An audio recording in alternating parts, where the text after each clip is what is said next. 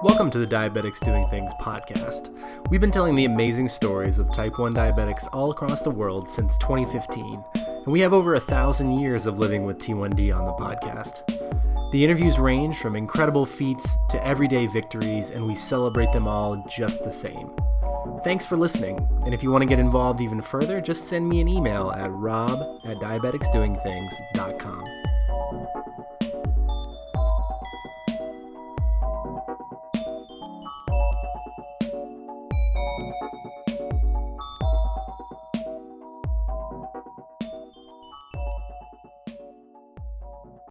What's up, guys? Do I have a deal for you? Not only are you about to get some fresh diabetes podcast material, duh, but I come bearing gifts. Today's episode is brought to you by Real Good Foods. That's Real Good Foods. Makers of the 4 gram net carb per serving pizza. That's right, ladies and germs, 4 grams of net carbs per serving of delicious, trust me, I eat it on the regs, Pizza, P I Z Z A. It's available at Walmart, Kroger, and you can check if your local store has it online at realgoodfoods.com. But you can also order the pizza and other products online, which is super dope. But not just that, listeners of this podcast, that's Diabetics Doing Things, the podcast you're listening to, will get 10% off their order plus free two day shipping when you use code ROBHOW, that's me, all one word, ROBHOW, at checkout. Did I tell you I came bearing gifts or what? So hit up realgoodfoods.com today and get your pizza delivered before I release another episode of the pod. It's that simple. Also, Real Good Foods raised nearly $25,000 for Beyond Type 1 during National Diabetes Awareness Month, and they've committed even more than that over the next year. So, support companies that support you. Be right back, about to use my code to order some pizza and get that 10% off code later. What's up, everybody? Just wanted to say thank you for listening to this podcast. It's been an amazing journey thus far, and I have a lot of really great stuff coming up in the future. Uh, so, I'm going to do something that I haven't asked before. Uh, if you're listening to this podcast, uh, A, I would love it if you would subscribe to the podcast just so you get the notifications whenever we publish new episodes. Because if you've been listening for a while, you know I don't always publish them consistently. Sometimes I'll publish five in a week, sometimes it'll be only a couple in a month, and you need to know when these episodes drop. So be sure to subscribe. And if you like the podcast, be sure to go to your preferred platform like iTunes and leave a review. I would love to boost my reviews, and I've never asked you guys to do that before, so I figured you don't ASK, you don't GET. I would love a review from you. So I want to hear from you there. Also, we are now available on Spotify. Turns out I was just submitting it to Spotify incorrectly, but I corrected that. So now we're on Spotify. So if that's your preferred listening platform, be sure to subscribe on there. Also, just want to let you know that in 2019, we have an awesome new program coming called Tools of Type 1s. It's going to be on this podcast, so you don't have to subscribe anywhere new, but it's going to be an entirely new form of programming with some of your favorite Type 1 personalities. So they're going to be two a week starting January 8th. Be sure to tune in, and I'm going to blast all the messaging I can all around. So be sure to listen to Tools of Type 1s launching January 8th, and thank you for continuing to listen to this podcast. Hello, and welcome back to another episode of Diabetics Doing Things. We are telling the amazing stories of Type 1 diabetics from all across the world. And my my guest today has been around the world quite a bit recently and is also from the other side of the pond, but calling from Los Angeles, California today is Amy McKinnon. Amy, welcome to the show. Thanks, Rob. Thanks for having me. I appreciate um, you letting me join you on the podcast today. Well, I'm extremely excited to sit down and have a discussion with you. I know you you and I have followed each other for a long time on social media, and earlier this year when you reached out, I thought it was a great time to uh, to just sit down and chat. And you recently have been traveling uh, not only overseas in Australia, where you're from, your your home of Australia, but also in Japan and India recently. So I'm really excited to talk about that as well. Sounds good. Both trips were fun. So hopefully I can give you a bit of insight on being type 1 and traveling. Yeah, I would love to. I think uh, to start that off, though, let's start with just being type 1. Tell us a little bit how you joined the type 1 family and uh, give us a little insight on your diagnosis. Sure. I was diagnosed when I was 12. I grew up in Sydney, Australia, um, and I obviously was in my, I think, junior year of high school. And it wasn't anything dramatic or exciting. I was really sick for a couple of weeks. Um, I was losing weight rapidly, so my parents took me to my primary care physician and he tested my sugar level and I went straight to the children's hospital.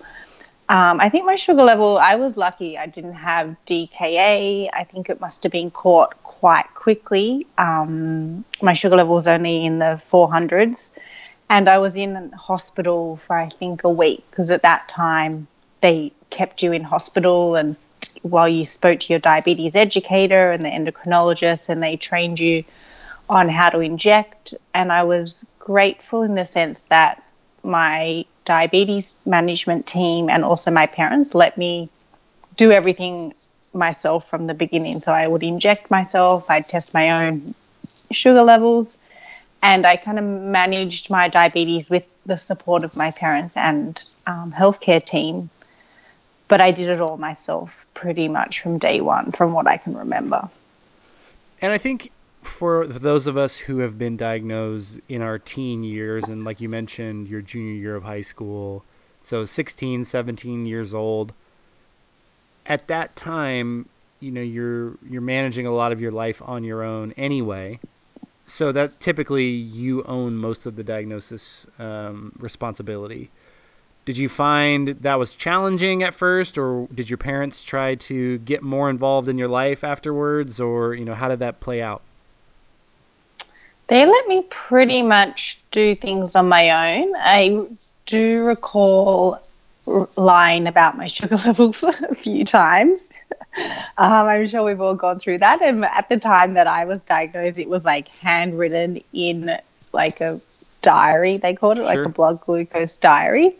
And I would write that I had these amazing sugar levels, and then they would go back, and my endocrinologist would go back and check my meter, and they were slightly different. Um, but I didn't rebel too much, and I didn't. My parents weren't overpowering. Um, to me, like looking back and reflecting, I didn't feel like they were trying to control me. I was allowed to do what I wanted, and I had pretty good management as a teenager. And I always did my injections, always tested my blood glucose level. So I don't think that they had a negative or kind of like from my perspective, I feel like they let me have the freedom I needed, but also provided me like a good balance of support. And let's talk a little bit about changing the sugars and the mindset behind that too. Because i think you're right. We all have been in that sort of mode where we're either frustrated or embarrassed by the number and want to avoid the difficult conversations as much as possible especially when parents are concerned because they don't always understand the nuances i think and you mentioned yeah. you mentioned you weren't rebelling though, so it was more of a was it more of a hey I'm really trying and I don't want to have the awkward conversation or I don't want to get any grief from my fa- parents or what was the mindset if you remember? Yeah, I think it was more I wanted the numbers that I wrote down are the numbers that I wanted to have and I sure. didn't have them. So I think it was more me just trying to hide the fact that maybe I wasn't managing my diabetes as well as I wanted to and I didn't I didn't get in a lot of trouble from my parents. Like if I had high sugar levels they'd obviously tell me or oh, you've got to change your dose or you've got to try to do something to get your sugar levels closer to in range. But I never was disciplined um, based on my diabetes. So I think it was more of a personal like oh I wish my sugar levels were 90 to 120 when they were probably 200. So I think it's, yeah, it was more of a reflection of that. And I think we all identify with that in our in our own way, right? And sometimes in other areas of life, right, speaking things into existence has power, right? So tracking those blood sugars, even if they're a little bit fibbing, a little bit of fabrication there, uh, in the grand scheme of things, sort of works f- for the better, I imagine. Definitely. It got me into a good habit. And I think also I learned lessons then to like don't lie about your sugar levels, and then it also helped be more proactive in my management um, in the long term when I look back and reflect on, I guess, when I was first diagnosed and now my behavior and patterns, I track everything and I'm very proactive if I have high sugar levels or low sugar levels to change and adjust my doses. And I think that probably earlier stage of how I managed it when I was first diagnosed has helped me with my management today. You mentioned habit building. Uh, what what were some of the habits other than sort of writing down your sugars that allowed you to adjust and have contributed to your happy sort of successful life living with type 1 i tested my sugar levels a lot i met um, i met some diabetics in india and one of the girls said she tests her blood twice a day is is good for her and that shocked me. I even when I was younger and a teenager, I would test at least eight times a day.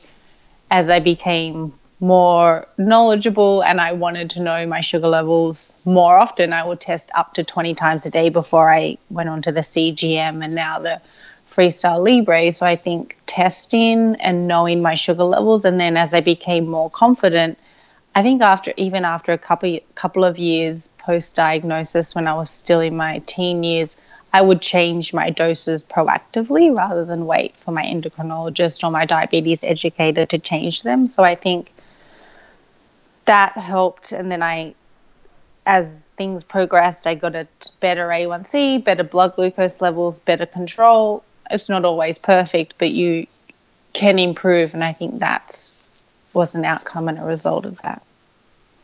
Hmm. Yeah, and I think it's always interesting when you meet other type ones and the because we all have our own set of problems, right? We all have our own yes. struggles that we go through, and and for me. Yeah. Personally, I'm very l- fortunate that I've never struggled with not giving insulin or not testing my blood sugar. And I think the main reason is that I just associate good levels and time in range with feeling good um, and everything I, I, I, do to try to, to feel good and try to manage it that way. But I know that that's not the case for many people. And meeting those people face to face and just sometimes I struggle with what to say. Uh, but I think now, as I've met more people, just trying to identify with, hey, you know, it's okay and there are there are many things that go into living with type 1 and I think acceptance and just a pat on the back and saying, you know, I understand that you're going through a hard time and and yes, it's hard for me too goes a long way. Do you did you uh, how did the rest of the conversation with that woman in India go? Uh yeah, I'm sometimes I'm probably a little more forward than I should be, but I I yeah, I'm just very similar to you. Like I never had a rebellion stage. I always tested my blood, always gave my insulin. I never had a real struggle with living with diabetes. Um, so when I speak to people like this young woman who I met, she, I kind of reassured like the, I, the more you test, the more you're going to know your sugar levels and the better you're going to manage it. And like you said, you feel better. So the better control you have, you feel better. And I try to take that approach and reassure the reassert sorry that they should test their sugar levels and they should know more about their diabetes so that they can manage it better and they can feel better. And i think that for most people once you do feel better and you have better control i think that's a big motivator to continue having tighter management of your diabetes. I think when we feel crap all the time we think that's okay. And we get used to that. And i think that's not only with diabetes but with nutrition and diet. Um, when we don't know what it's like to feel better it's hard to motivate ourselves to make a change.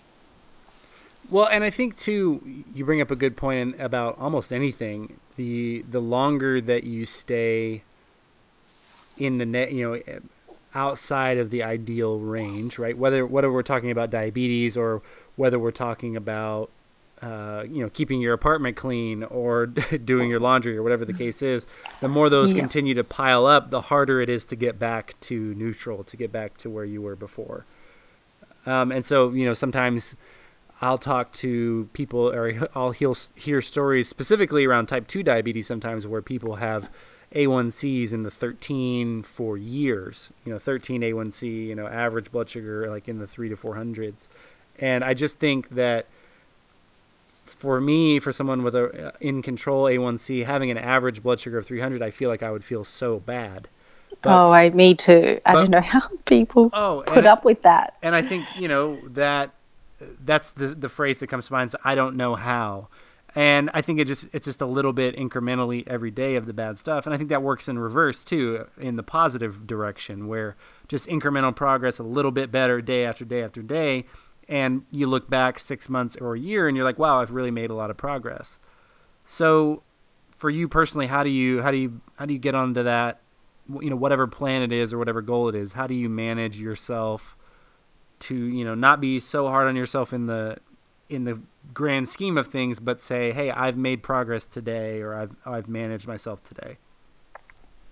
Sometimes it's sometimes it's easier and sometimes it's harder. Like I try, like you said, to remind myself in the scheme of things that, for example, my diabetes management, that's an easy one. So I have a really good A1C. It's been 5.7 for the past three years, but not every day are my sugar levels amazing. I had really at a really low sugar level in the middle of the night last night, and I just got really frustrated at myself, and I ended up crying while I'm trying to sh- shove sugar in my mouth, and I got really angry. And then when your sugar levels come back into normal range, I reminded myself, okay, I obviously gave too much insulin and I need to be more conservative and not so aggressive when I have high sugar levels because then I'm going to crash. So I think for me, it's trying to, in the moment, I can get caught up, but then upon reflection, I like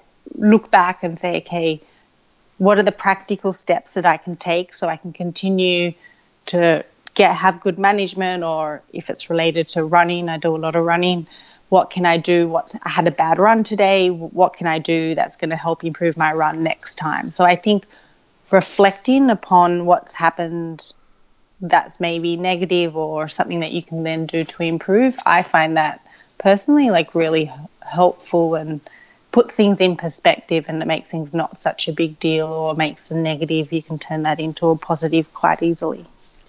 And I think perspective can change so much right? You know taking a step back and looking at it a different way, sort of reframing.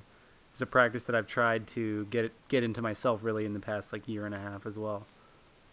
Yeah, it definitely helps. It makes like it's such a small thing, but it makes such a big difference. It really does, and I think like those, you know, continuing to find those things that make a difference you know, and everyone and everyone is different. You know, what works for you may not work for me, and and on down the line. But you know, the the more we search for those things that are going to work for each of us, and and find joy in the search and find and, and looking and seeking it out, I think the better off we all are will be from that.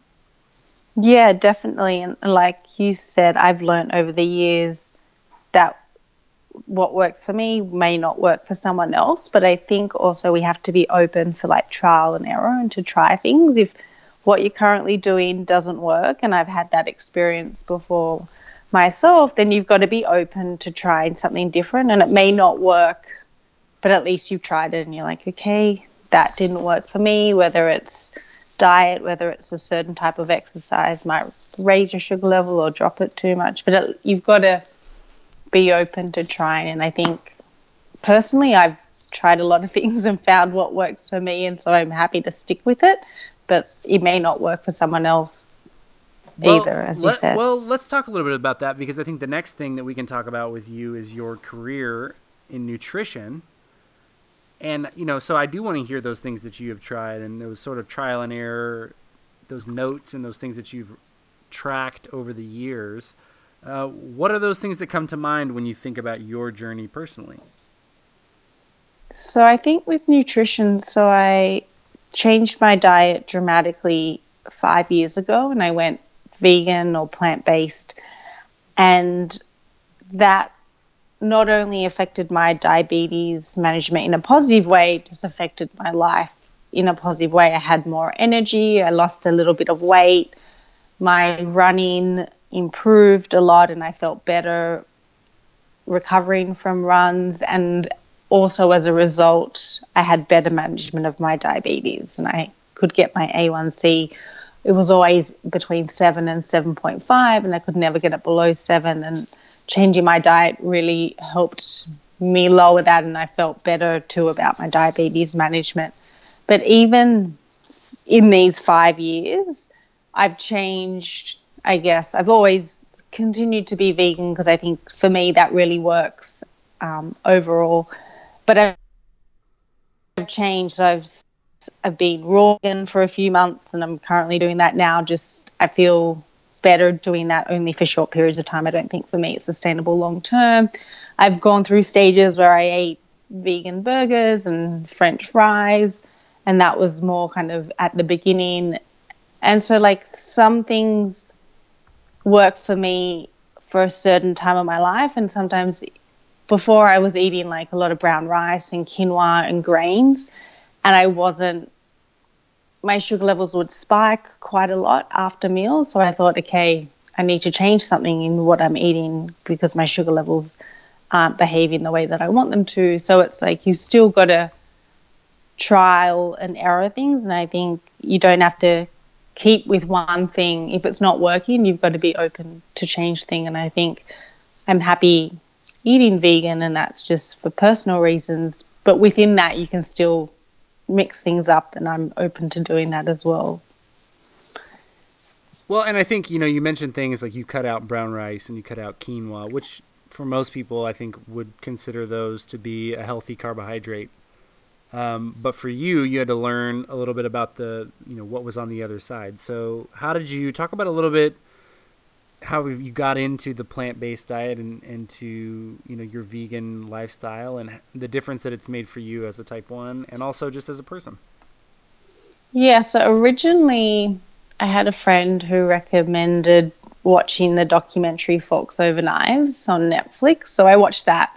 And i'm a person of which i think comes with being type 1 diabetic but extreme. So i'm like all or nothing. so I watched that documentary and I was like, okay, I want to change my diet, try try going vegan and it that's when I started yeah about 5 years ago and it really worked. I had saw some dramatic positive results. And then I started um, it was the time that I moved to New York in 2013 and I started to do some self study. I did like an online course through Cornell University. And then I read a lot of books, a lot of literature, and most of the data is on the plant-based diet in type 2 diabetes, but I found I would get the same results personally for type 1 and I could see like the parallel that it worked for both types of diabetes. Um, and then in my personal life, so I think it yeah, it's really helped in every aspect of my running. I've been able to run faster and compete in a lot of marathons. Um, I feel better. And then obviously my diabetes management. And then from that, I thought, okay, if it's really helping me personally, I can share this and start online coaching and start my nutrition business, which I started about two years ago as a result of my personal experience and then along with my study of nutrition as well. And, uh, you know, I think the biggest thing when I hear someone who deals with people online and, and online coaching is I always want to know what their favorite story is, maybe a client success story or, you know, the time where they realized that what they were doing was really making an impact. What comes to mind when you think about that? So I have a favorite client. She was actually a friend we met through social media. Um, she lives in North America as well. And she was really, she's younger. She's, I think she's 18 now. And she was really struggling a couple of years ago with her control and trying to eat food and manage her diabetes. And it just wasn't working. She tried low carbohydrate, that didn't work. And she really got burnt out and stressed stressed out and it was really just heading downhill for her. And so she reached out to me and wanted to change her diet. And she hadn't eaten broccoli, she hated bananas, she didn't like oats, eating oats, and she was really adverse to eating lots of the foods that I would eat on a plant based diet. But she came to me and she said, I really, I'm going to give it a go. I'm going to try eating plant based. I need to do something to change my diabetes because nothing that I'm doing now is working. So she did, and she, I did some meal plans for her, and we she tracked her sugar levels. She was on a CGM, and she shared that data with me. So we worked with that, and it took maybe two or three weeks, and she totally ate plant based, low fat, high carbohydrate. And the results that she got were incredible. And it wasn't to me, like the results are great. It would improve her A1C, better control management. But she was so happy. She said, "Oh my god, I love bananas now. I can eat so many bananas." And she just changed from being like a really depressed person and really struggling, and she kind of couldn't see the light in the tunnel. And now she's training for her first half marathon at the end of May, and she's feeling a lot better, so much more healthy and energy. And I think to me, when someone changes from a negative to a positive mindset they can really feel good about themselves and feel like diabetes is not the end of the world and I can actually manage this disease and it doesn't take over my life. And I think a lot of, especially young adults, get in that mindset when they're diagnosed or when they're struggling. So I think to me, that's really rewarding just to see someone know that they can manage their diabetes and it doesn't have to control their lives. Well, and I want to focus on one thing.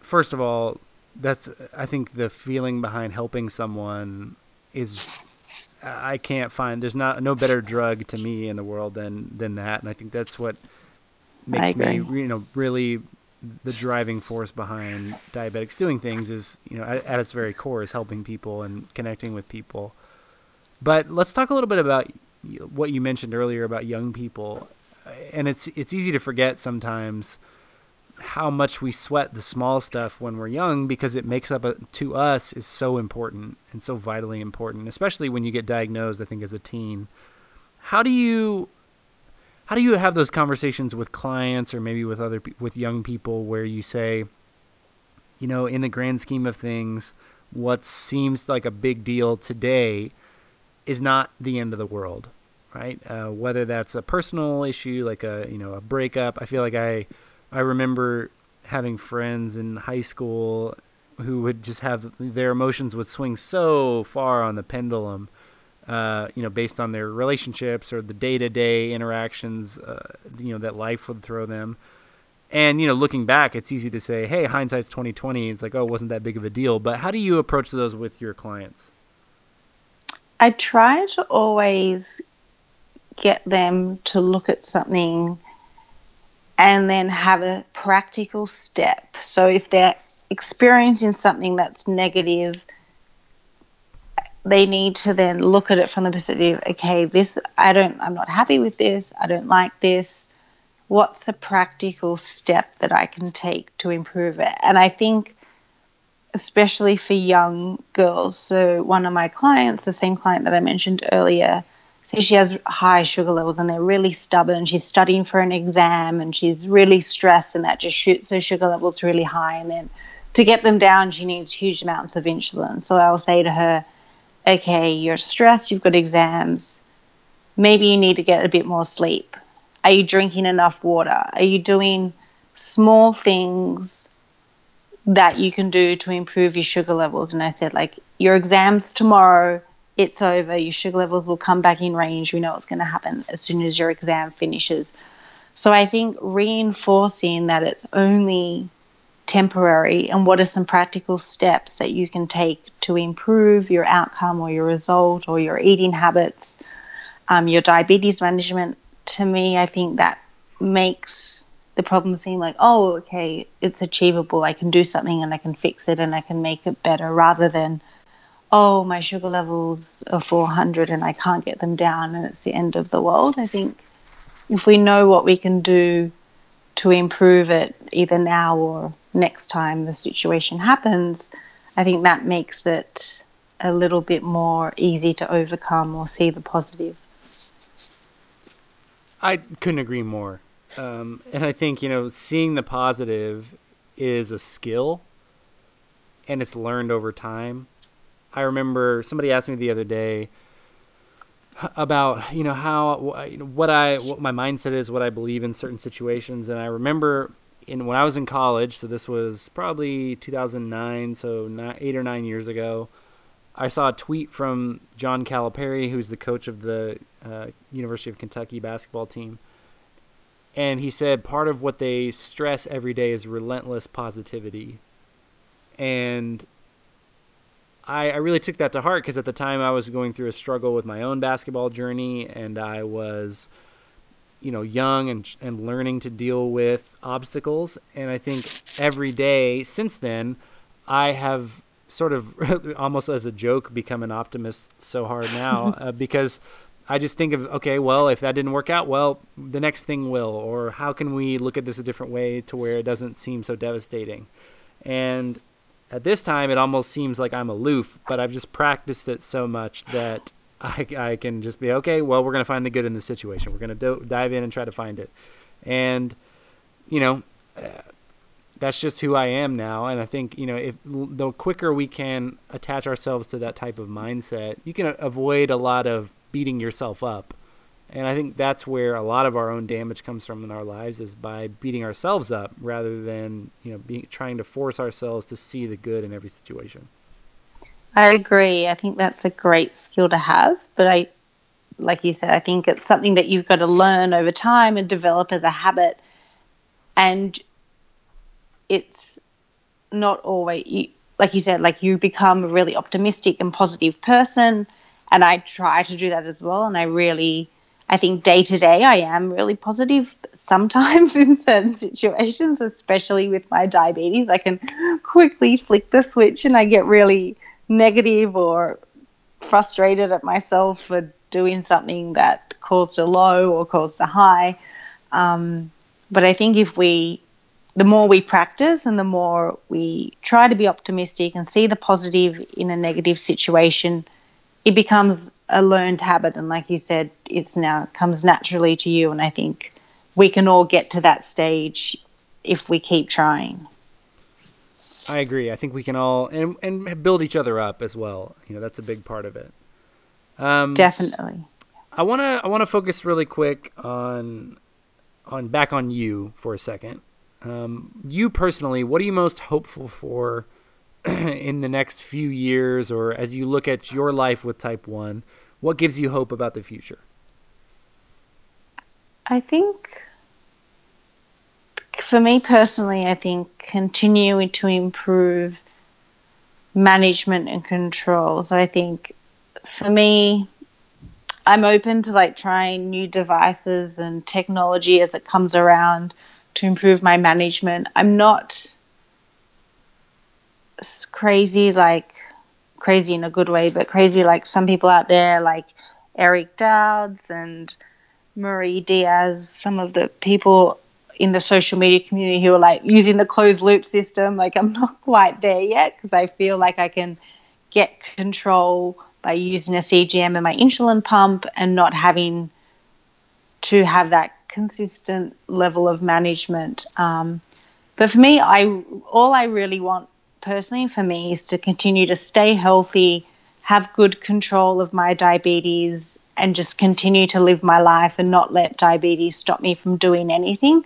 I think looking for a cure or having that hope to me is not practical and it doesn't help me now. And I think focusing on being in the present and looking at my life now and in the short term future is more practical and sets realistic goals for myself um, rather than looking too far ahead 10 15 years where i don't know what diabetes management is going to be like then. Sometimes the hardest thing is staying present and kind of being where your feet are. Yes it's hard for me even to do but i try. Um, I do want to talk a little bit about your trips as well, about your recent journeys. I think people are always curious about travel with Type One, and I so you know for you who you know, obviously you're from Australia, so normally it's not as far to go to to Tokyo and to India, but it sounds like you've been to India multiple times, and and uh, that's me making an assumption. I could be totally wrong, but talk a little bit about how you prepare for travel with with Type One, and then also just tell us about your trips. Yeah, so I first time to India, um, and I've been I've traveled a lot. I traveled, been to Asia because Australia we're close to Asia. Um, I've been to South America. I traveled there for eight months by myself. And recently, like you said, in January, I went to Japan and then I got back from India two days ago. I was there for a work colleague's wedding, which was incredible. But I always struggle with diabetes management while I'm traveling. Like, that's the biggest challenge. You have no routine you're not eating your usual food, your exercise routine is off, your sleep routine is off. Everything is not how it is normally. And I attribute my diabetes management a lot to my routine and consistency with exercise, the food that I eat, carb counting, or sleeping well. So all of the above helps me with my diabetes management. And when you're on vacation, all of that goes out the window. So I always tell myself before I go on holidays, your management's not going to be as tight or as good as it normally is. It's only temporary. You have to be okay with that.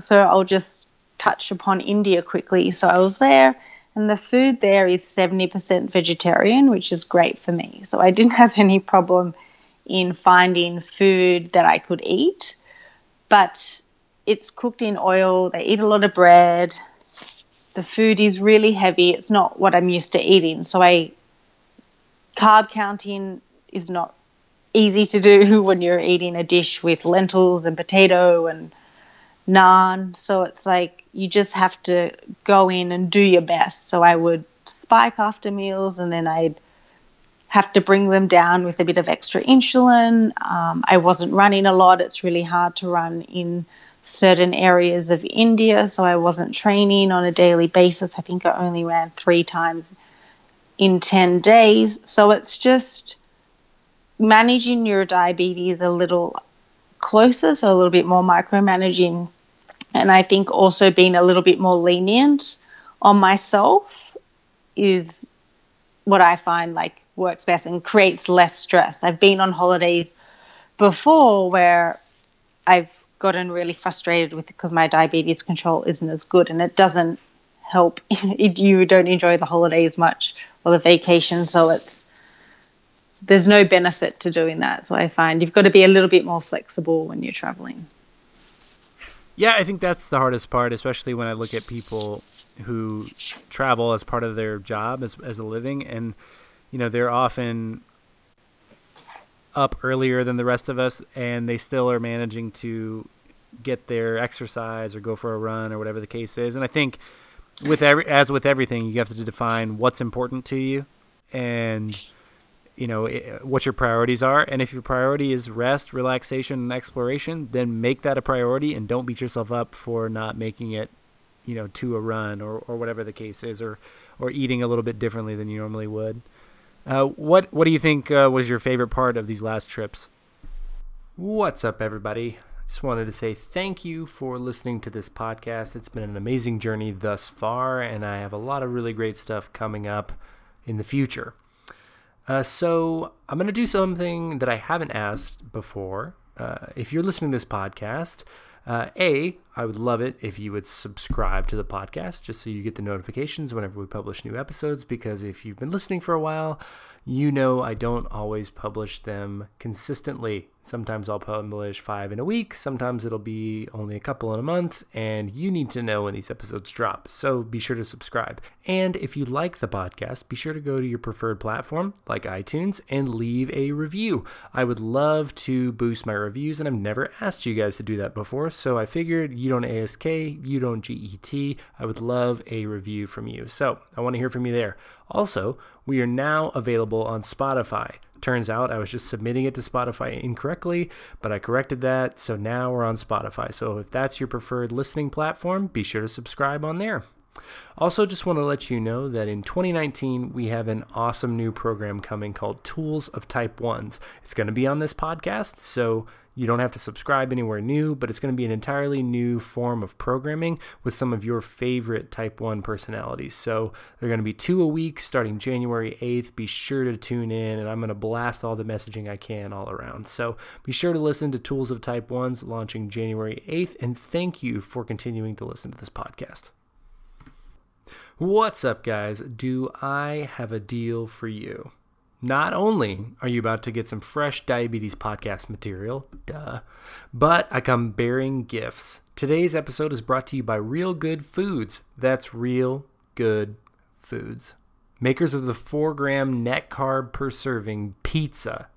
That's right, ladies and germs, 4 grams of net carbs per serving of delicious, trust me, I eat it on the regs, pizza. P I Z Z A.